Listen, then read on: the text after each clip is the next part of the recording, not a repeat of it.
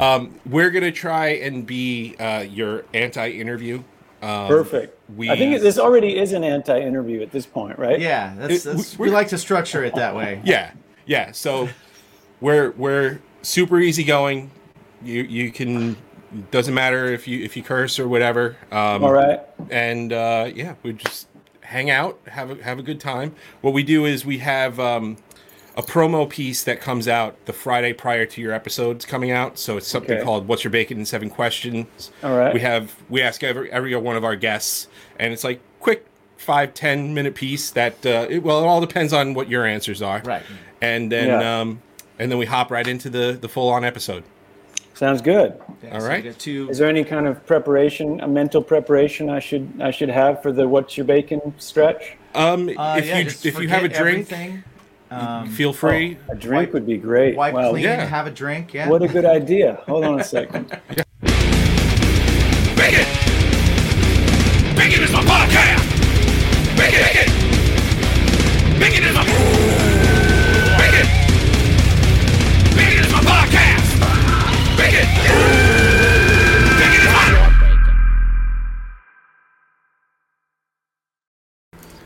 Welcome. Bacon is My Podcast is a show about life, and it is brought to you by a place that helps you shave your balls. Mm. Hmm. Go to manscaped.com. Check out their stuff. They've got some stuff for your chesticles Yeah, your Your testicles, testicles. and your cheeks. and your cheeks. Chesticles, testicles, cheeks. yeah, Use the promo code BACONPOD. Get 20% off. and free shipping. Get free shipping. Dude, Manscaped is not only doing the lawnmower for your chest and your nether regions, uh, but they The are bag. also they got into the face game. Yeah, and I'm I'm gonna tell you what their their razor for for your face is the bomb. I use it. I use it, and I don't awesome. even have the full. I don't have the full beard anymore. It helps me. It helps me make this this weird thing that I got going on. This is this is Zorro. Listen, uh, if you if you can't hold your hand steady, I mean, that's not Manscaped's fault. It is not. It is not. But they make what? it easier. They still help me look okay. Yeah, totally okay. Yeah. Uh, go to baconismypodcast.com. Make sure you check out all of our awesome sponsors, including drinkwildbills.com, poddecks.com, grillyourassoff.com, Native Blend Clothing, and mythicalbeards.com for all of the latest, greatest deals that you could ever have when it comes to drinking or eating or beard product or things that you could put on your on your body That's right. or questions you can ask to people. And we asked a lot of questions today. We did. We had We had a novelist on today, a novelist. and we still just pretty much talked to him about music. We did. We did. It We didn't didn't talk to him about writing though. A lot about writing too. Yeah. And it's his fault because he wrote a book about metal. Right, exactly. So how could we not? So today we've got author of Gone to the Wolves, Mr. John Wray. Um, man, I didn't know what to expect coming into it, but I had a good time. Yeah, he was he was fun. He was a good conversation, cool dude. Um, I had a good time. I learned some things. I, I honestly, when it comes to episodes like this, when because like, listen, we can get together, like we get together with musicians. We've got a pretty good track record Right. with getting interviews with musicians and things just going well, right? I feel like when it's different, you know, we've done the paranormal stuff, we've done the pro wrestler stuff, we've done all those things. I feel like I get a little bit of, oh shit, like uh, what are we going to talk about? right, right, right. And, how are we um, gonna connect? and John was great. Well, John was a lot of fun to talk to. man, I think anybody that's in any of these uh, genres or jobs that we kind of go to, basically they're they're creative people that Yeah. are They're creatives. that are you know like driven and and going for something that somebody probably would have tried to turn them away from Yeah. and we can relate with that uh, really well Yeah. really easily so Yeah. so i think that um, i think that it's it's always i think we're always going to do all right yeah, yeah. Well, without further ado, let's Yeah. just get into it, right? yeah definitely check out check out the book and uh, if you saw seven questions already check that out if you didn't but you already know a little bit about him check out john John Wray. Come on. right now. Right there. Interruption. I was gonna do the hold up, hey, but that was better. Nice. There's no time like today to take care of your your hygiene. Indeed. Indeed. And one of those things that can help you, if you're a man or a woman, even Yeah. uh, Manscaped. Manscaped can help you with their uh, their lawnmower 4.0. Yeah. Uh, their lawnmower 4.0 has skin safe technology. It's a ceramic blade. It's waterproof. It's got a nice little uh, LED light, so this way you can see underneath all those those crevices. Shave your privates in the shower in the dark. Don't actually do that. Don't do that. But That- you that- could Yeah, you could with Manscaped. because you have a light. Indeed, indeed. And for guys, uh, listen, uh, the perfect package point uh, 4.0 Yeah. is like where it's at for you guys because Well- it comes with not only the lawnmower, not only the weed whacker for your ear and nose holes. Well, we got one. So, yeah, so bring it up real quick. What you also get, so yes, for one, you get the Lawnmower 4.0, which is ceramic blades. It's not going to cut you. It gets, it's got a guard so you can, you know, make sure that you got a trim in some spots, you got to the skin in other spots. You make sure that that beanbag's shiny. You know, we also have some. Package that beanbag in underwear. The underwear. Yeah. It's got the, uh, the little ball pouch. It does have the ball pouch. It's fantastic. Yeah. Uh, it's great. Separate. It's technology. This right here I like is this. for when you are shaving your balls. Yeah. It's little placemats, so this It's way, like it's like a newspaper. Yeah. But then you just you you shave them, you crumple it up, you throw it away. No mess, no huss, no fuss. Yeah. Right? Is that? It's is that also how it got goes? some. It's it's got some fun, funny articles in it. It as does. well, it so does. It does when you read. I recommend you definitely read it, but not while you're shaving your nuts. No. Uh, there's the ball deodorant Yes, I, I use it every day. Crop preserver. and the crop reviver. I don't use it every day, but I have used it. Plenty it of is times. pretty fantastic. Y- You need that midday spritz. Yep. Just psst, psst, go for it. Freshens you up right away. Who doesn't love a little spritz on the beanbag? Exactly. And where do I keep it all? Well, right here, the shed, baby. You know what? The shed is a pouch for the things to clean your pouch.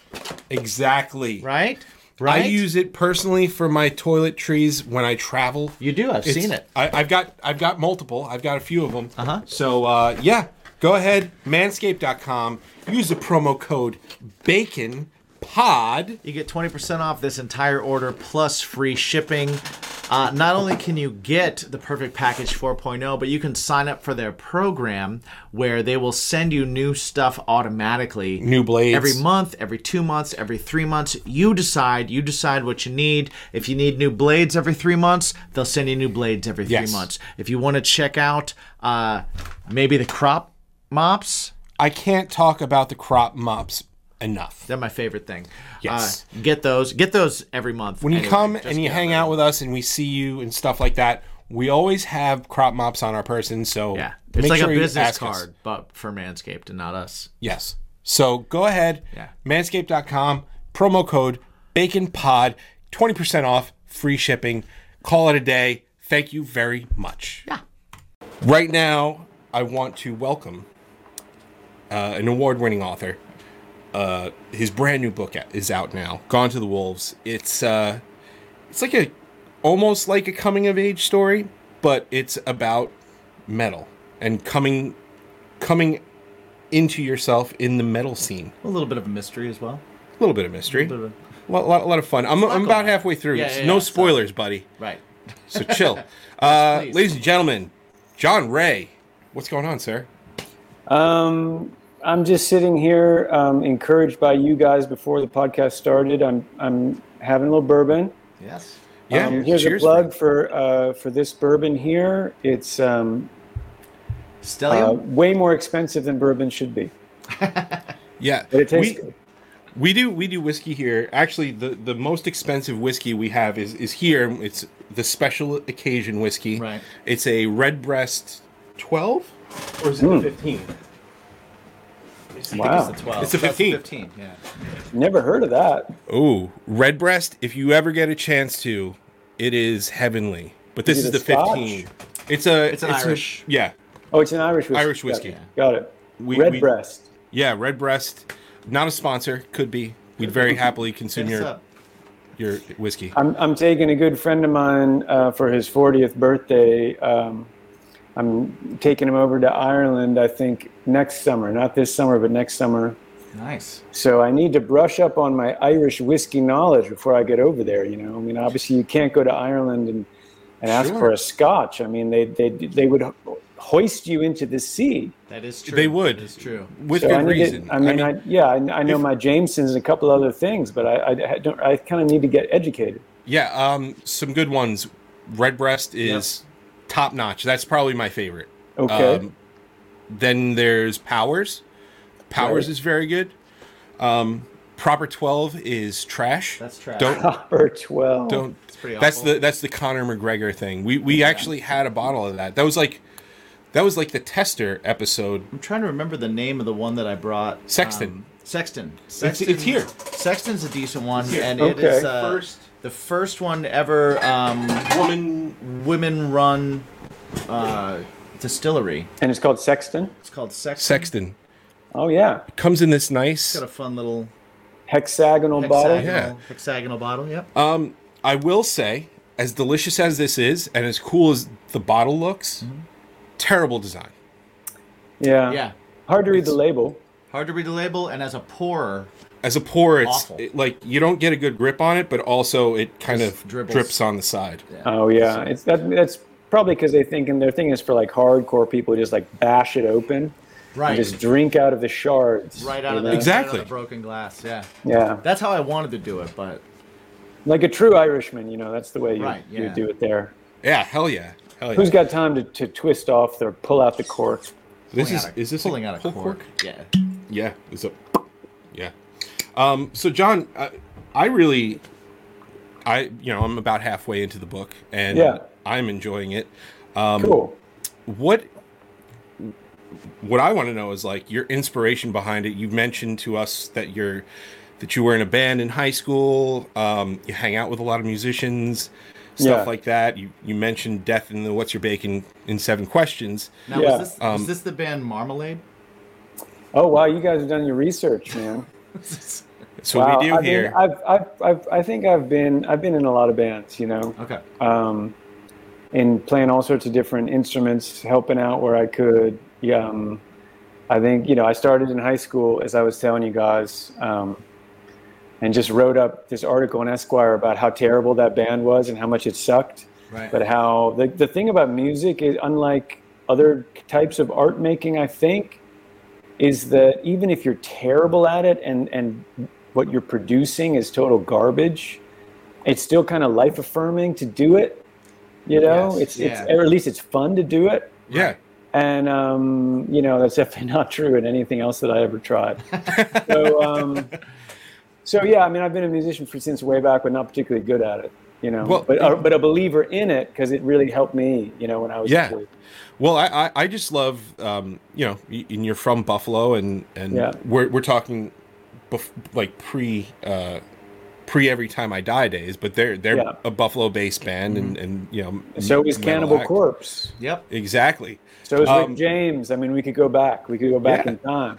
But but so what?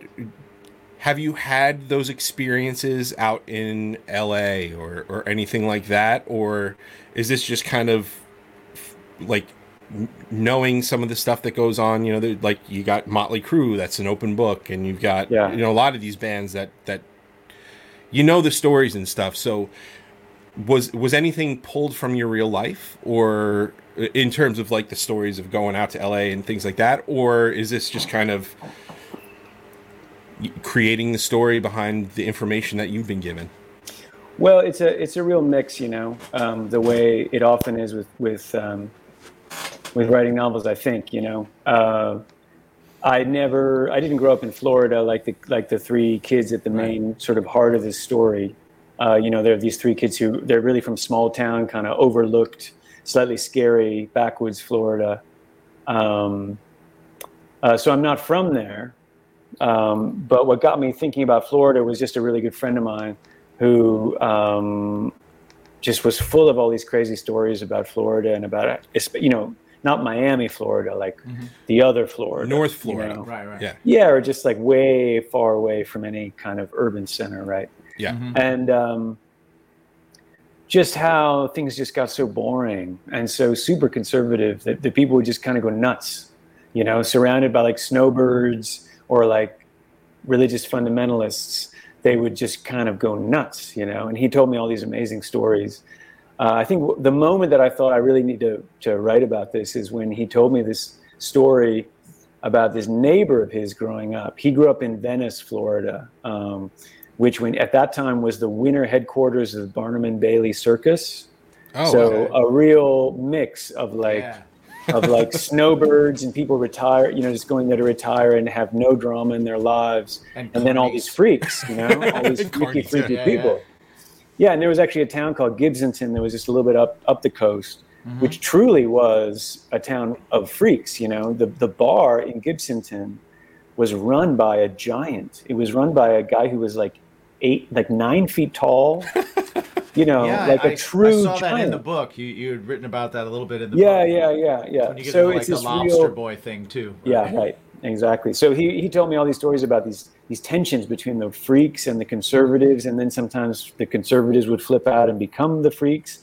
Like he told me this story about this neighbor of his growing up, who was a completely normal guy, like off like middle manager kind of guy. Uh, and one day in like July of a particularly hot Florida summer, he just went home, went to the hardware store, got a big shovel, and then just started went to his backyard and started digging. And he just dug and dug and dug and dug until he'd made the biggest and the deepest hole that he could, like given his property line, Right. like a huge hole that went down, you know, 20 feet into the ground, into the swamp ground. And then he just went outside, took off his tie and his like button down shirt that was totally soaked in sweat, stripped down to his boxer shorts, and started trying to charge admission. That is And I was like, oh my God. That's that wild. Needs to, that needs to go somewhere. Yeah, that needs know? to be put in something. Well, I feel I feel like a big great. misconception about Florida too is it's uh it's a lot of country. Yeah. Like a lot of country. And people I, I don't think people realize that. They they all think Miami, they think touristy Orlando, Yeah. Tampa, that kind of stuff. But man, Well, I mean, if you look if you look at Florida or any other island or any other any other landmass, people think of Florida as the beach, but the beach is a little Right. line that goes around. It goes around the edge of Florida, yeah. yeah. and everything in between is insane. Right. Right. Um, Yes. At least that was. I mean, according to according to Jared, this guy, uh, that's how he described it. Mm-hmm. So I didn't try to make Florida look crazier than it than I think it is uh, in the book, but it definitely like when you're a writer, that's that's the kind of stuff that really gets your blood pumping, you know, because Yeah, you're just right. like shit, wow, like just scratch the surface and you get right into the crazy. That is Yeah. like God's gift, God's gift to to any writer, you know. So that's why it started there, and then the metal thing. I mean. Uh, it just so happened like i decided to make these characters basically my age born when i was born. So then i was like okay i'm going to write about like the late 80s early 90s that's when i was a teenager. And um, that happened to be this moment when this crazy form of like really underground really non-commercial metal was kind of being born and created in Right. backwoods florida or small town florida that then like these are bands these are kids who had never left you know the suburbs of tampa who were suddenly selling 200000 300000 records and, and, and, and just a global impact of this music that was then called death metal Right. um, uh, which which was a presence for me growing up because Cannibal Corpse are from Buffalo, where I grew up Yeah. but it wasn't necessarily my music. It was just such a fascinating moment, you know, like that has got to be one of the most uncommercial, anti-commercial, hard as hell to listen to forms of music to have ever been a global sensation that I can Sure. I can't even Yeah. think of anything that, to compete with that.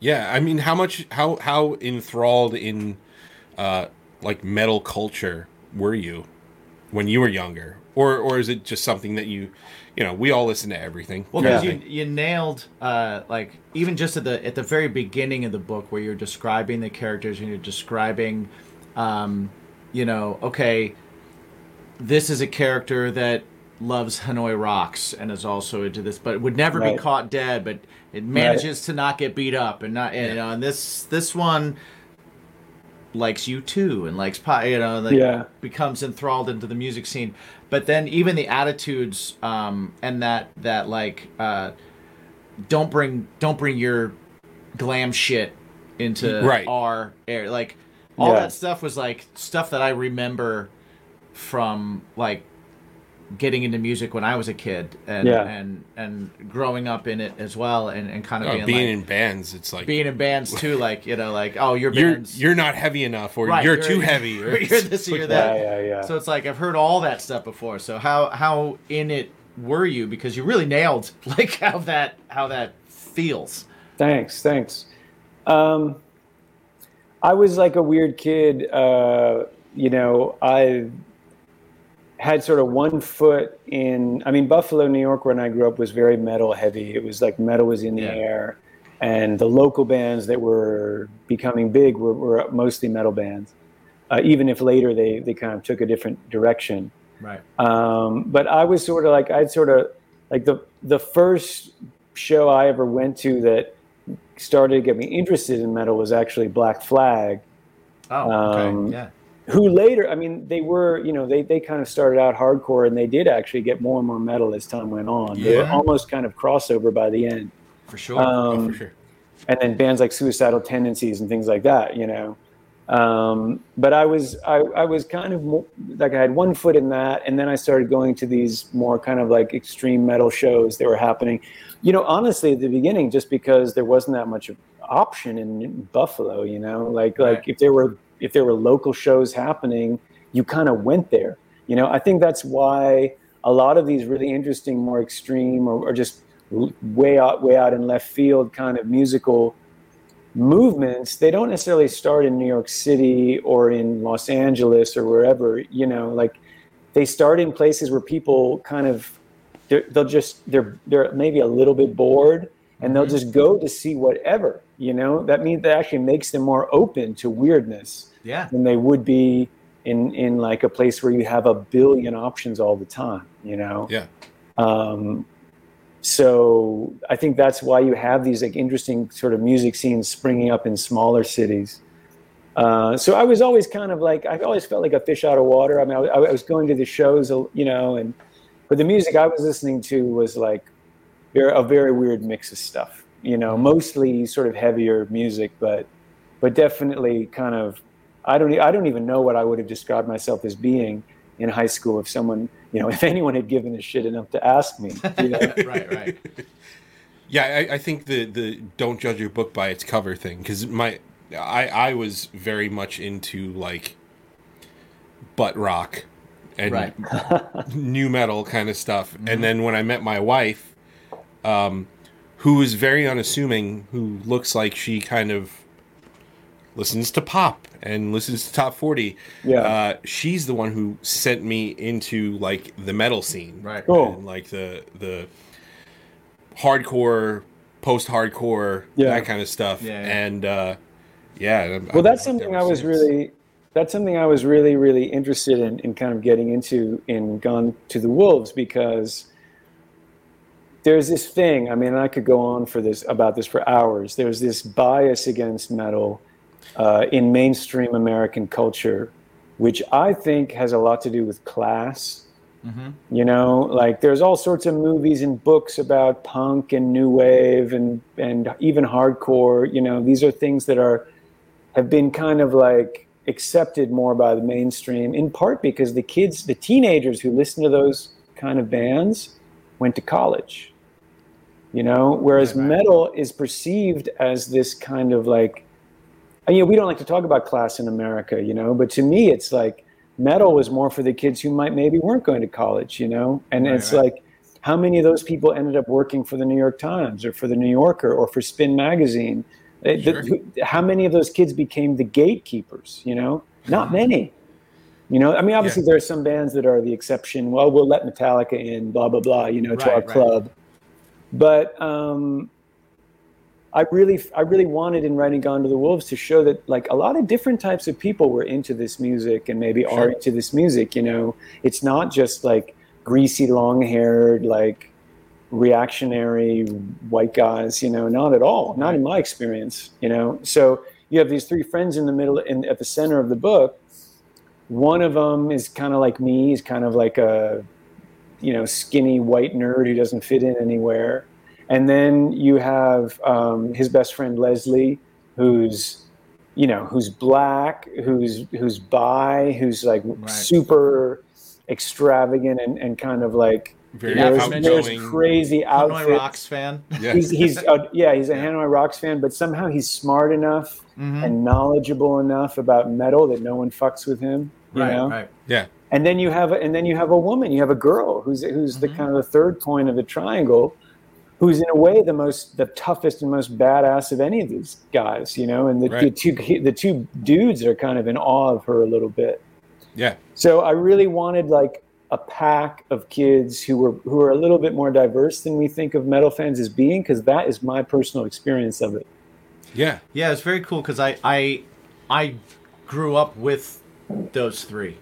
You know, what Oh, I mean? yeah? like like I knew I I like I can point out people in my life that were that you know I have the the friend of mine that uh, the the girl that's a friend of mine in high school that was not only obsessed with metal but she was very obsessive with um with it being true and and being Oh, yeah. genuine and being a, you know like false metal fuck false metal you know Right. like that that type of thing so so you know getting to know the characters in the book and everything i was like i was like oh my god i know you.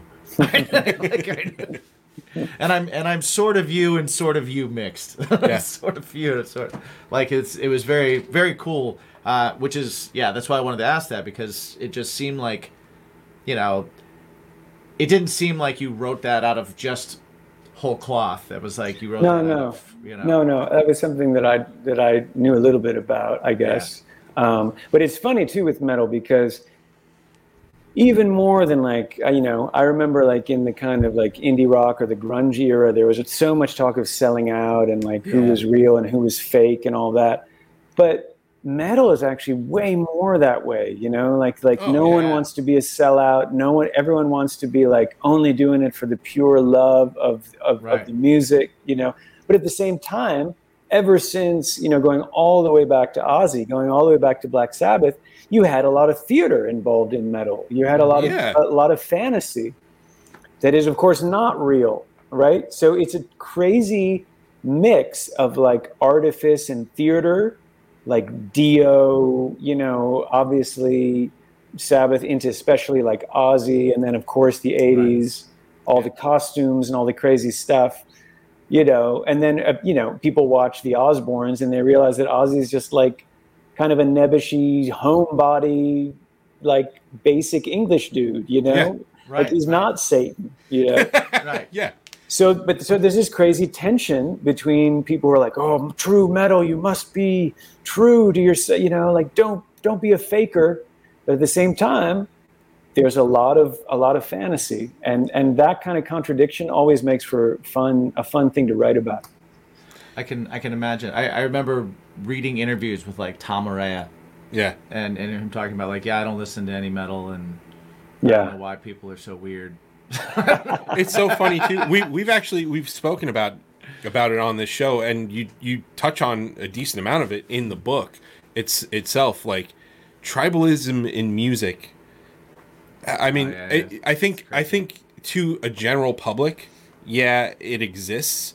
But when it comes down to the musicians that that exist in those worlds, it's it's it couldn't be any further from the truth mm-hmm. yeah, you know that's right. I, I feel like i feel like that tribalism is more of a somebody who who isn't a part of the music writing or or the, or the music itself Yeah. and more of a well this is what i like and that's it And it's like well, I think a lot of it too is is if you're insecure about whether you fit in or whether you belong.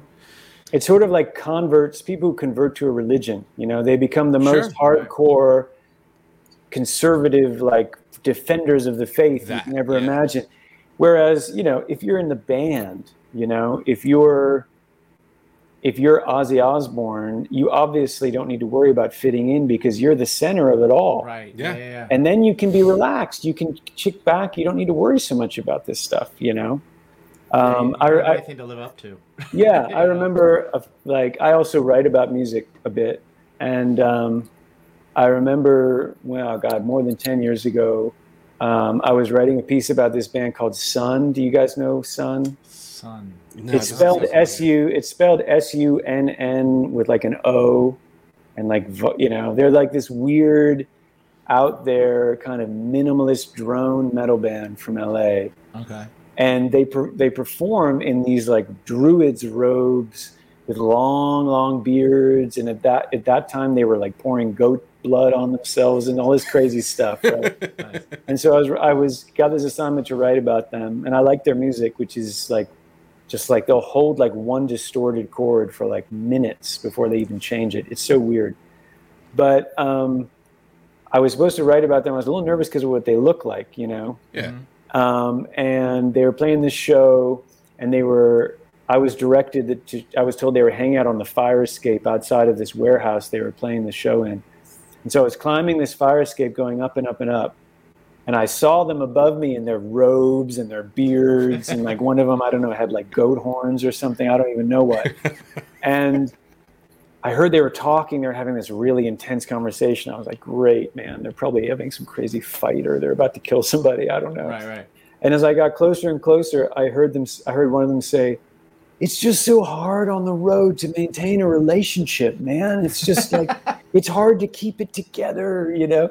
And they were having this crazy, this like cuddly conversation about their girlfriends, you know. And then they were then they started talking about how much they loved Stevie Wonder. Right. You know, It- it's like when you when you kind of get look behind the curtain, there's all sorts of great surprises there. Oh, For yeah. sure. Quick reminder that this show is brought to you by our brand new sponsor, Mythical Beards. Check them out, mythicalbeards.com. You can get stickers, you can get hoodies, you can get all that kind of stuff, but most importantly, you can get shit for your face. Keep your beard fresh, keep it clean, keep it groomed. If it's good enough for Mick Foley, god damn it, it's good enough for us. I'm wearing the Kraken right now. I am actually wearing the Dracula, Nice. and that's why I smell like an old time barbershop. If you go to mythicalbeards.com and use the promo code, Bacon 15. you get 15% off your entire order. The show is also brought to you by our good friends at GrillYourAssOff.com, where you can also get 15% off of your order of all spices, grilling rubs, uh, They're delicious freaking sauces. yes, delicious sauces, all that kind of stuff. Every season is grilling season if you like to cook. Yes. So definitely check it out. GrillYourAssOff.com. Use the promo code.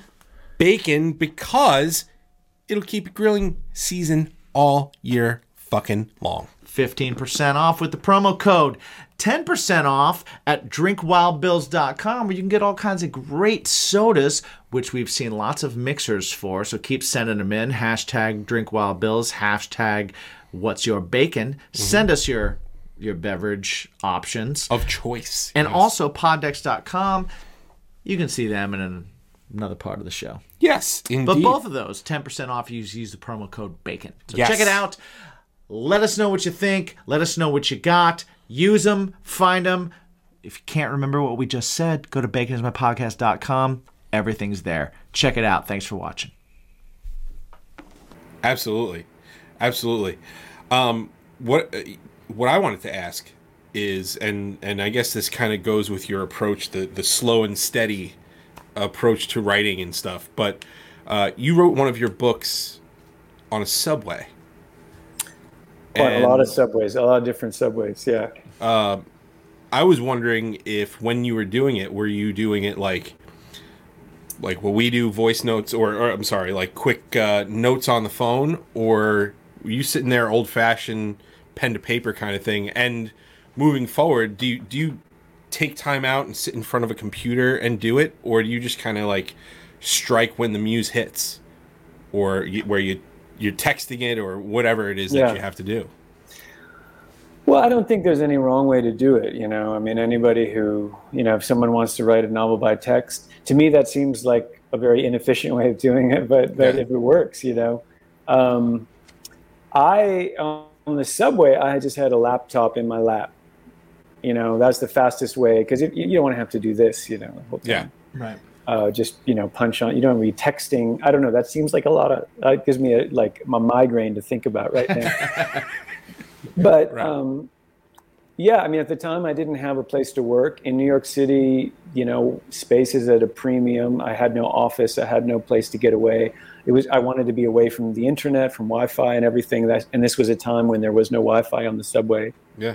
Um, so I would just mainly take the C train from uh, Brooklyn, where I lived, all the way out to the Rockaways to the to the seashore.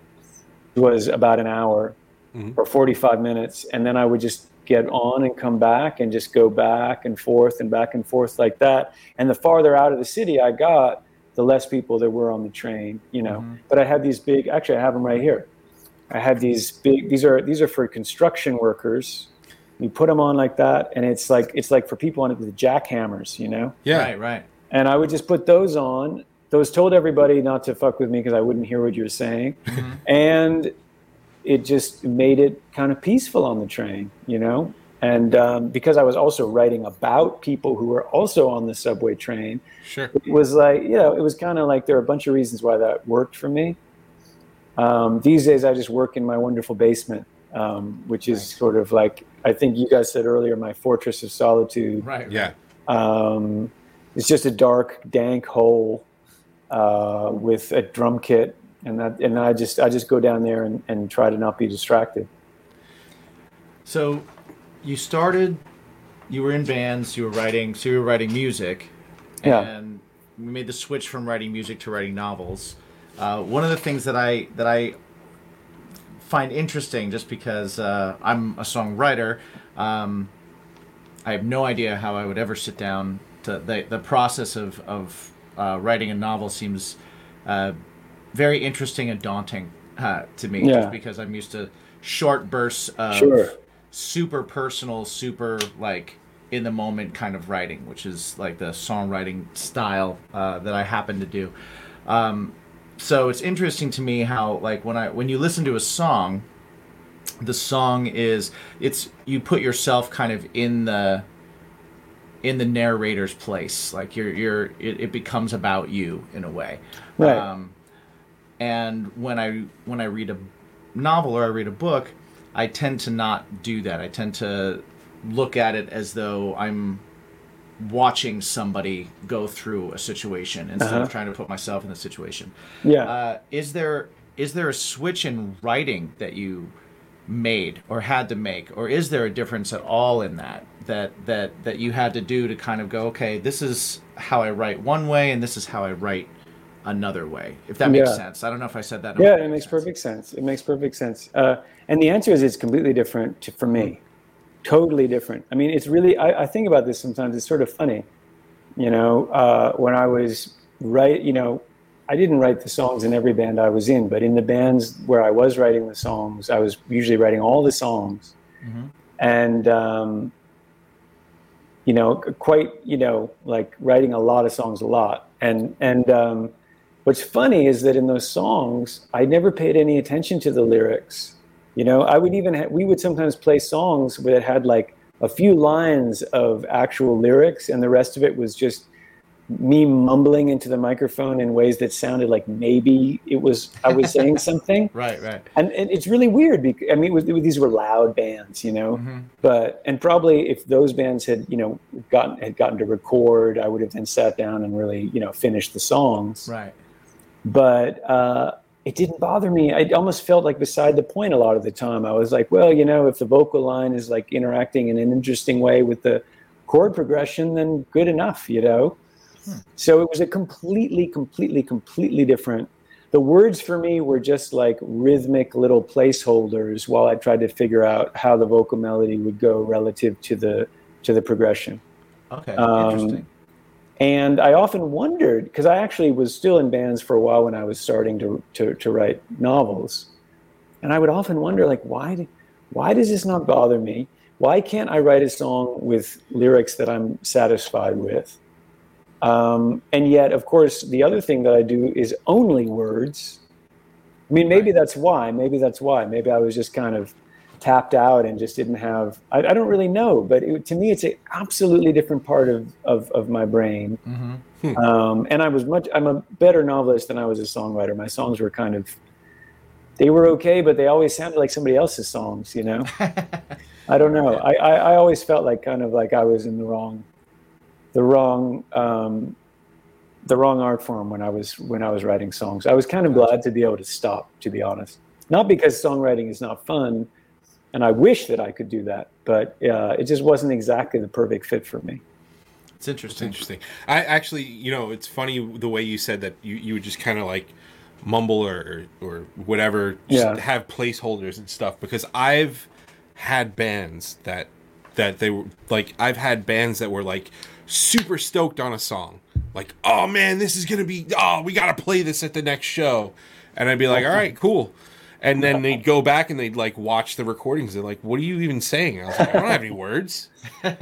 And they're like, "We're not allowed to do that." And, uh, yeah, but the song went over really well. Right, right, it doesn't. worked. Does it really matter? There are some great, you know, there are even like some pop hits that, that were, you know, heavy rotation on the radio where the bands later confessed that they didn't have words for all the parts, you know? Right, Right. right.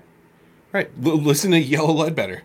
Right. that song still doesn't. Yeah, yeah. I mean, there are a lot of examples of that. I mean, In-A-Gadda-Da-Vida, obviously, Yeah, Yeah. Yeah. uh, or um, that big new wave hit "Ça Plane pour moi." You know that song? Yes. Yes. Yeah, yeah, yeah. yeah. That's just bullshit. That's Right. not, right. that's nonsense. Yeah. Um, I, I have a really important question to ask because I think inquiring minds want to know is when the Lowboy Pixar movie comes to Disney Plus. Oh man, that you know that book because it sold pretty well. It got shopped around a lot in in Hollywood, and a lot of people. There were a lot of conversations, and at the end of every meeting, I was like, "Why did we even have this meeting?" Because at the end of every meeting, they'd be like, "Yeah, well, you know, I mean, we we, you know, we think it's great and everything, but it's just it's so depressing. We could never make this movie." you know, and I was like, "Well, why am why, am I here? I, Why'd you bring me here in the first get on- place? why did I get on the airplane? I mean, you guys could Right. have sent that to me in a telegram, you know, Right. or a text, whatever. Like just or a smoke signal. You could have you could have held up a a, a sign and just taken a picture and sent me that. You know. Um, yeah, it's not going to be a Pixar movie anytime soon because that's a bit of a it's a, it's a pretty dark book. Yeah, yeah. Well, I, the the reason why I brought it up, uh, for those of you who are wondering, um, you did a fun little interview with Zach Galifianakis, Oh and uh, wh- uh, how how the hell did you keep your shit together for so yeah, long? man. Well, that's the thing. I mean, that little kind of clip is about two and a half minutes long. I don't know, four, let's say four minutes long, and um, we recorded 45 minutes. Like he came in, he said, "Oh, what are we doing?" I said, "Oh, well, maybe you could pretend to be me, and I'll ask you some silly questions, and you can just improvise the answers." He's like, "All right, sure, fine, let's go." And literally, for 45 minutes, it, he just did it over and over again, and we were just dying. We were dying, dying, dying. So what what you find, what you see then there in that little clip, which I think is still a, on YouTube. oh yeah, yeah. Um, those are the only four minutes when I wasn't losing my shit. I mean, you know, I had a high opinion of him before that. I, I liked a lot of stuff that he had done. A lot of his Yeah. stand-up I thought was great. But I, you know, like you see a stand-up comedian and you think, okay, he's probably spent years figuring out what's funny, what's not, you know, what mm-hmm. works, what doesn't, which is often true, of course, you know. But this was this was absolutely mind melting because he just he didn't even know in advance what what the premise was, and he just every single question I asked him, he came up with like the most crazy, hilarious, and some of them were really long, and we couldn't use those either, you know Right. unbelievable. I mean, that motherfucker is an absolute. At, at what that stuff, he's an absolute genius, and I, I really think it's too bad that he's so successful now that he doesn't really do that much stand up, you know, because Yeah. Right, right. he's he's so fucking funny. He's so fucking funny. I just I've never been around anyone like that, to be honest.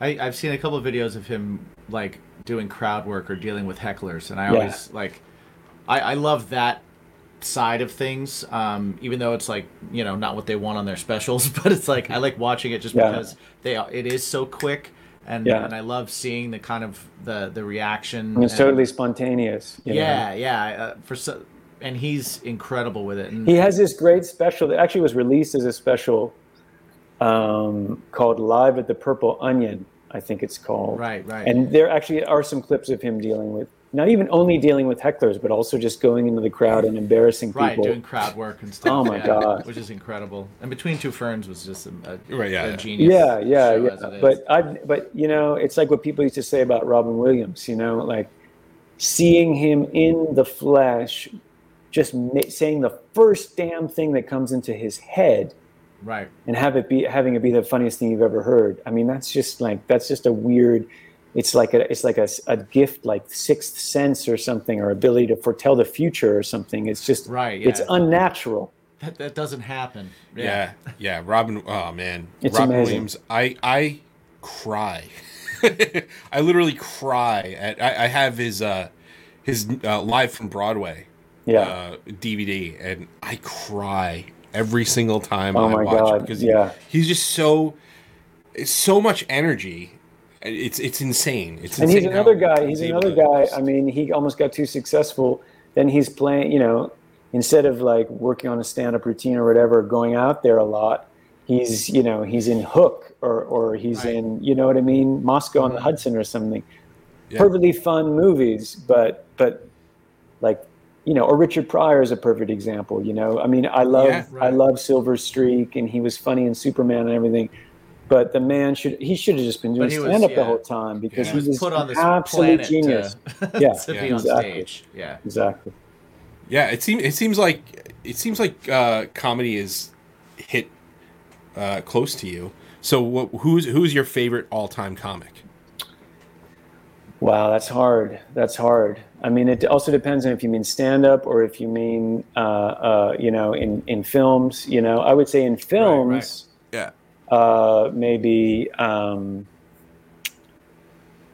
mm, I don't know, um, maybe Gene Wilder. okay, I think Gene Wilder is am- uh, so good in movies. Like he's so good in Young Frankenstein. He's so good Yeah. in Silver Streak. He's so good in Blazing Saddles. You know, if you're talking about stand-up comedy, that's that's where I was Um. I would. s- I love Richard Pryor.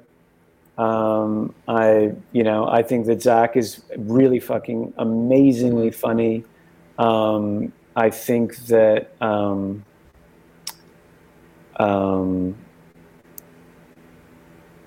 oh my God, there's so many. Like early Louis C.K. was incredibly funny. I have to admit. was- I mean, whatever you pretty think about the guy, he was really, really, really, really fucking good at Yeah. stand up. Yeah. Um, and then there's um, Maria Bamford. I love Maria Bamford. Have you Okay. ever seen her stand up? She's she's so weird. It's really beautiful. She's extremely funny, Maria Bamford. And I also like her her shows that she did. She has Yeah. a great YouTube series that's really funny. So I would say those guys. I, I I'm I'm all I'm I still to this day regret because I I live not too far from um I don't know if you you've been this way uh, in the island but uh, Westbury Music Fair or now it's like the Westbury Theater Yeah, yeah. and I passed up seeing George Carlin Oh wow. uh, and I regret it to this day because Yes. he is still my all time favorite comic. Well, that's like you know, I mean, at that point he was probably old, and it's like it's like you know the people like I passed up. A, a, I think I had a chance to see.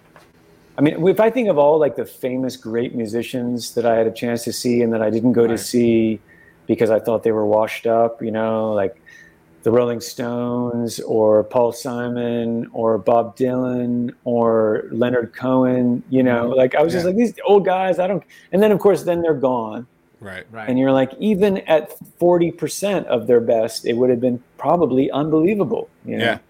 Uh, if you if you never saw them at 100, seeing them at 40 is still better than Right. a lot of people at 100. You know, like Yeah. I, I was lucky enough to see the Rolling Stones maybe 10 years ago, I think, Yeah. something like that. Um, and yeah, it that absolutely blew my mind. Had Yeah, yeah. Obviously, the Yeah, guys are just they're like- just really good at what they do. you Yeah, know? like just seeing seeing people that are, again, seeing people that are doing what they're obviously the best at.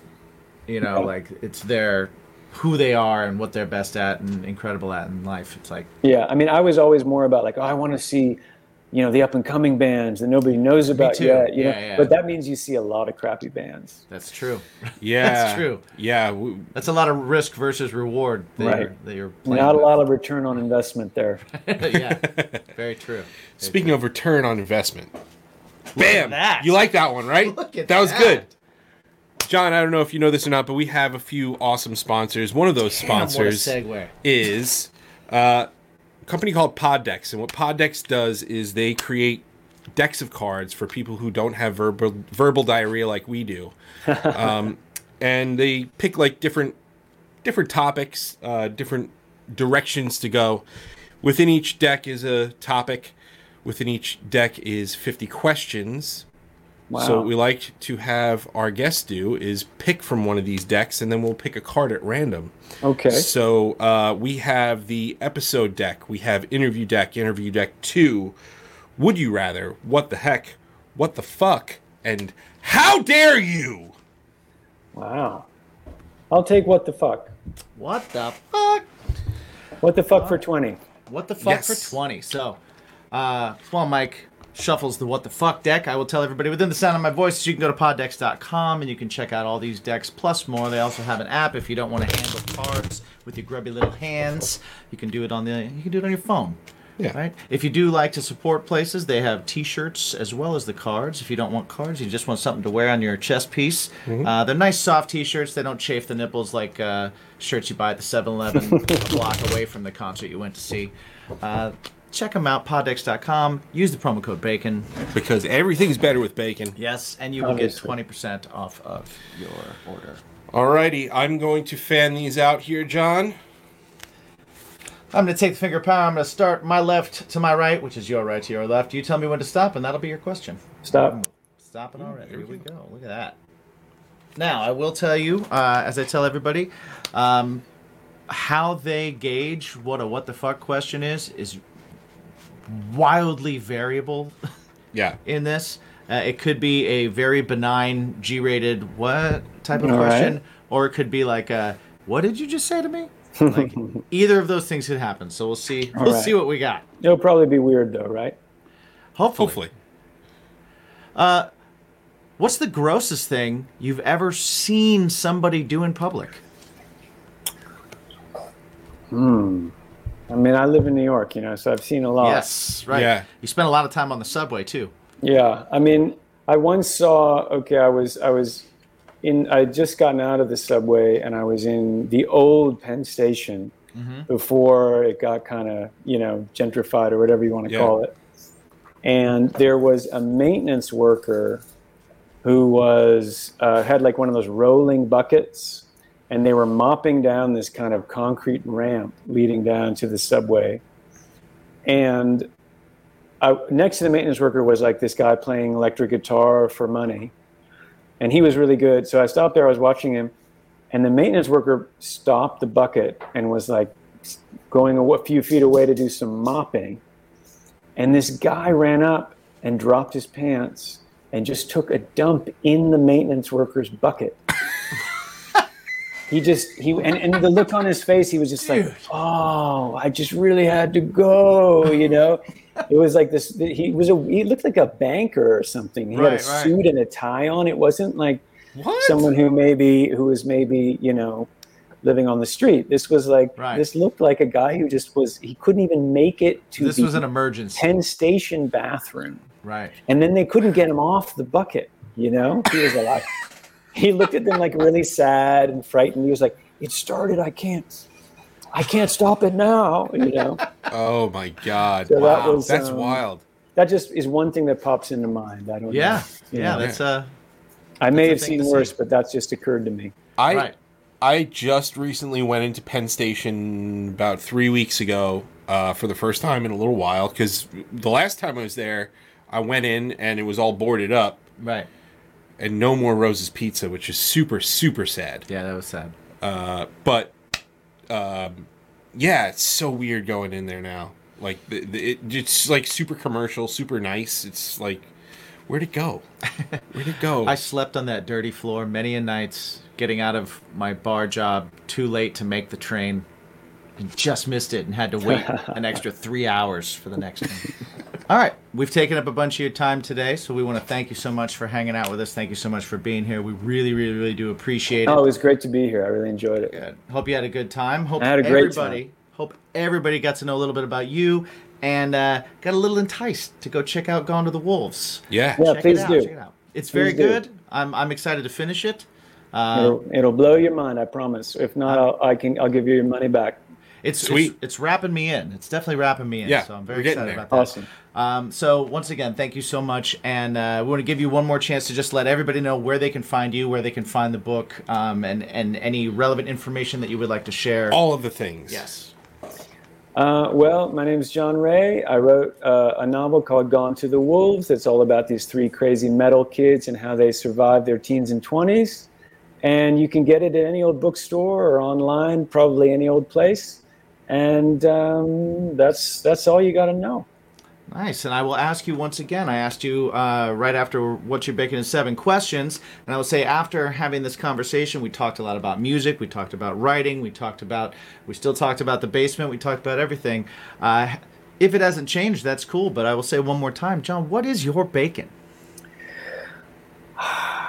Maybe changing my baby's diapers because I think that's what I'm about to go do. and I'm gonna I'm trying to I'm trying to think positively about it. Right, right, right. Yeah. We're, we're turning that into a good thing. We're turning All that That's over. that's my bacon tonight. Yeah. All right. Well, everybody at home, make sure that you check out the book, you check out everything, and ask yourself every single day what is that thing that makes your life a little bit better? What makes your day a little bit better? What makes everything a little bit brighter? Stay positive always. Remember to ask yourself, John, what do they ask themselves? Oh, what is your bacon? What's Yes! your bacon? Woo! Welcome back. Here we are. Here we are. John had to go change a shit diaper, I think. Yes. yes. If it if it looked like or sounded like the show ended abruptly, that's because he literally was like, uh, "Hey guys, I got a I got a child I got a situation. child situation." And like, as you know, I have childs. Wrap it up. I have multiple childs. yeah, And uh, when there's a child situation, wrap it up. wrap it up. You gotta I, go. I wrap it up so that I don't have a child situation. Yeah. Yeah. Well, I also do that. also do that. Yeah. Also do that. Um, but yeah, thanks, John, for coming on. I'm excited to finish up his book. And if you haven't yet, go ahead and check it out. Gone to the Wolves. I think it's a pretty cool concept, and you know, it's it's growing up in metal. And if you don't understand the metal scene and maybe some of the stuff that happens with uh, with tribalism in music, You'll like, know it's the really people. cool. I like You'll know, yeah, yeah. when I was talk, when I was talking to him about it. I was like, that was fully legit. Like people out of I place. know those characters. Yeah. I have friends. I can point back to people in school that I knew growing up. I can, you know, point back to situations um, where it's like, oh man, I know this person. Yeah, Uh, so that, I mean, if you are of the age group where you remember any of the late 80s, early 90s metal scene that Yeah. was kind of coming up, um, you will absolutely, like, get it. You will Yeah. understand. You will understand this book. and You will Absolutely. find, you'll, you'll, you'll see yourself in it somewhere. It's pretty cool. for sure, for sure. All right. Well, first off, we do want to thank our patrons. yes. You help make it a world to go round. You spin me right you keep round, the baby. lights on. You keep you keep the glasses full. Like a record, So we want to thank you. Round, round. If you want to know a little bit more about that, head over to patreon.com slash bacon is my podcast where you'll find additional episodes, uh, early episodes. I mean, Yeah. listen, how much earlier do you get than right fucking now? yeah, Because live. live episodes happen. Our Wednesday episodes, we do them live. When we do them, um, we let you weigh in a little bit. And you know that's pretty cool. Uh, we have tons of shit coming out all the time. We've got tastings, additional content, some of our musical content, uh, including "Bacon is My Passion," yes. which is our musical project. We're recording a new record every week on Twitch Thursday, 9 p.m. Eastern. And uh, More live stuff, yeah. yeah, if you if you want to hear the demos and and actually be able to listen to them whenever the fuck you want, Patreons, patrons over at Patreon, you get that. So, uh, Yeah, lots any, a lot of fun uh, stuff. Any one of the uh, any one of the levels is super helpful to us. Um, so you know, it's not, and then it's not crazy over there. Either. Um, and we and we have fun with it. Yeah, So Yeah. check that out. If you do want to check out the Twitch stream, it is live every Thursday night. Twitch.tv slash bacon is my pod. Uh, you can find that every Thursday starting at nine. Right, nine. yeah. starting at nine. Nine Eastern. 9 Eastern. Um, find everything Bacon is My Podcast over at baconsmypodcast.com, uh, where we have all of our episodes. We have links to all of our sponsors. We um, we are selling, if you like, if you're watching this right now on strangerhoodtv.com, our YouTube page, you could you're seeing these two Yeah. lovely t-shirts that we I have love on. this T-shirt. I need to buy more because they're soft. Yeah. and they're nice. Yeah. We we do the nice next level t-shirts. I think I want to. I want to cut the sleeves Yeah. off, or maybe just say, Jimmy, put a sleeveless shirt up there because we could use that. All right. We should do We'll a see what- sleeveless shirt of this. We'll, we'll see. We'll see what we can put up there. Please. Um, but yeah, if you like the shirts, jump on over there. Bacon is my podcast. Every uh, little bit counts. dot com and, and Helps. Get yourself a shirt. Take a photo of yourself in that shirt. Put it online with the hashtag What's Your Bacon and hashtag Bacon is my fashion, and uh, and we'll see it. We'll check it out. And you know Send what? you something nice. Let's start picking one a month as long as there's enough of them up. Mm-hmm. Right? We'll pick one a month, and that one person a month. We'll uh, we'll we'll post it. We'll shout you out, and we'll uh, send you something or do something nice we'll, for you. we'll give we'll give you something nice. yeah, we can give you yeah. something Let's nice. start. Let's start doing that. Let's encourage it. Let's do that. it. Get with us. Get with All us right. online. All right. Jimsy, Yeah. Let's start signing off here. Where can they find you and your things? Uh, my things, my personal things are at Jimmy G Shoes uh, on all the socials. My band Craving Strangers at cravingstrange.net, where you can find links to everything that we do. Um, StrangerhoodTV.com is the YouTube page that is the home for not only this show, not only shows from our friends in uh, the scene, like uh, DJ with uh, the top 20, like Chris with uh, my top five and uh, and jamming with a stranger. But you can also find all uh, Craving Strange's videos, music, and everything on there, as well as Something Heavy's videos. Yeah, we're putting videos and playthroughs and all that stuff. as well. So check that out, please. Um, hit the like button just so that more people find it. You know how it goes. Just help us out. Where can they find you, bud? personally at me my own self mike on all of the socials uh, you can find out about my family uh, about mostly my podcast and my band and uh, yeah my band is at something heavy music on all the socials check out something heavy on all streaming platforms thank you so much for the response to our single separate ways Very we good. have just submitted our next single Nice. coming out in June. Yeah, we are also on the race to a thousand followers on Instagram. We are almost there. Yes. Bacon's my podcast is. Where are we at? As of We're at like Recently? 930 something. yeah. So we're on the push to a thousand. We want to get to a thousand. Yes. right? Help us get there. So share us with your friends. Instagram.com. If you're not sh- if you're not following us already, right, do it. Let's let's go. yeah. So let's let's do that one. Don't worry about you know. Yeah, we're on Twitter and TikTok and all that other stuff, but Instagram, the march to a thousand, march to a K. Race to a thousand. Yeah. That's that's the thing that I That is up. the race to a thousand. The race to a thousand. But but we can do a March one too. no, I like the race. Oh, okay. We should make a T-shirt of the race because I like that. that. I like that graphic that you did. Oh, cool. So Well, maybe that'll be up there. Um, for when we get to a thousand, we'll put the T-shirt up for sale, and and uh, for a discount. yeah. We'll do some we'll do some fun stuff. like a thousand percent off. Yeah. Wait, what? No, we can't do that. That's bad. That that's a doesn't bad. work. That's a bad idea. I will send you the T-shirt and money. Jimmy is not our marketing guy. no, He's I just, I just make things look okay. Yeah, he makes things look good. like this All hardcore right. shirt. All right, guys. Thank you so much for checking us out. And always remember to ask yourself one super duper duper duper duper duper duper derp derp derp derp derp derp. I just derped. What's your bacon? World peace. Derp.